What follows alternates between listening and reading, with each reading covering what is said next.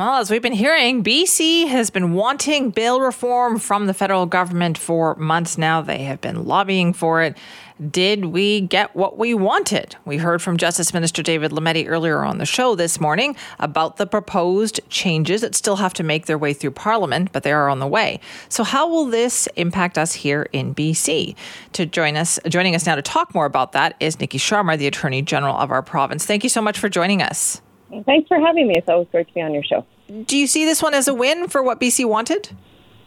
Um, it certainly is um, an important amendment. We I look, we've been looking over it um, yesterday and today, and it looks like they agreed with some of BC's advocacy and suggestions. So in there is a broad definition of, of, of violence for repeat violent offending. So if you're someone who's committed violence more than once and you're at a bail hearing, it'll make it um, easier for the justice system to hold you rather than release you. Um, and there's other parts of it that really help to increase we think community safety. Of course, they're just amendments now, like that, are just been introduced, so they have to be passed, and we're looking forward to that happening. Right, but even after they're passed, how do how does it trickle down so that a judge feels like, oh, I can use this now?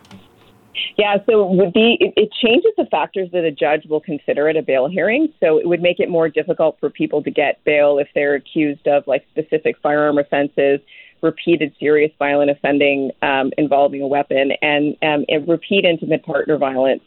Um, it also would add a, an aspect that communities are saying that there's certain people that have a lot of impact on them um, and it tends to be a small group. So it, it, it allows the judge to consider community impact of that person. So is this person having a huge community impact through their behaviors? And that would be a consideration a judge would make to say, hey, like we should be holding this person.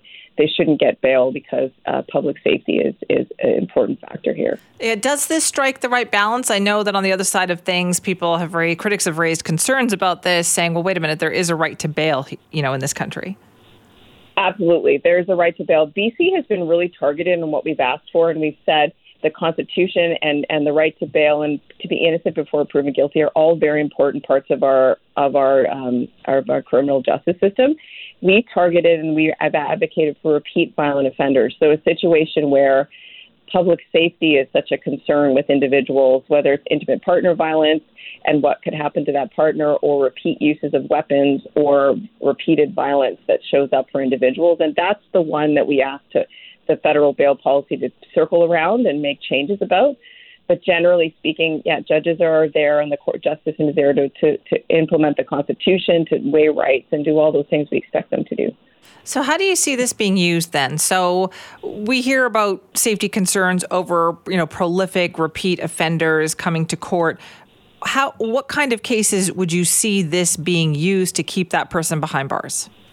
Yeah, so if somebody's come forward and they've had they've done specific firearm offenses, I know that, for example, in in um, out east they were they were advocating for use for repeated use of bear spray. If there's something in their record that shows repeated serious violence that involves weapons, and they're before the court again on, an, on another offense, um, what the changes would do is ask the judge to consider that this person should be held unless there's a good reason to release them. So the onus kind of shifts from release unless there's a good reason to hold it to hold them unless there's a good reason um, to release them, and that that's for public safety issues. It's not the only thing we're doing in BC. We've we've got a lot of investments out there and programs that are that are stood up now about repeat violent offenders that are part of, you know, circling around this group of people figuring out what we need to do to make sure communities are safe and to break the cycle of crime for that person. Um, and we have, like, we're investing in mental health resources, we're investing in um, police resources, and all the things that involve safety. So this is one part of it, the advocacy we've been doing on bail reform, but there's many other things we're working on. Okay, and are you confident or comfortable that prosecutors will use this, that this will be a tool that they will want, that they will employ?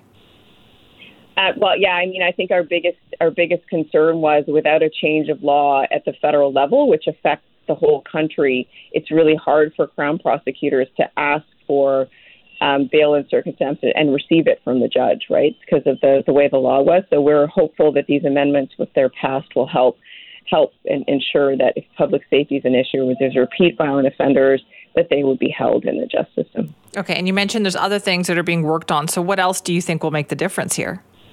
Um, well, we stood up on May 1st repeat violent offenders uh, teams that are 12 hubs across um, the province. I think we talked about it earlier, where there's a group of Crown prosecutors, police, and probation officers that are identifying repeat violent offenders and, and coordinating the plan and resources around those people. And the, the, the goal would be is to help to make sure that public safety is increased by, by having that coordination around certain people um, and making sure that resources can be used elsewhere. Because what we've heard from people, communities across BC, is it's often a small group of repeat offenders that are causing most of the problems.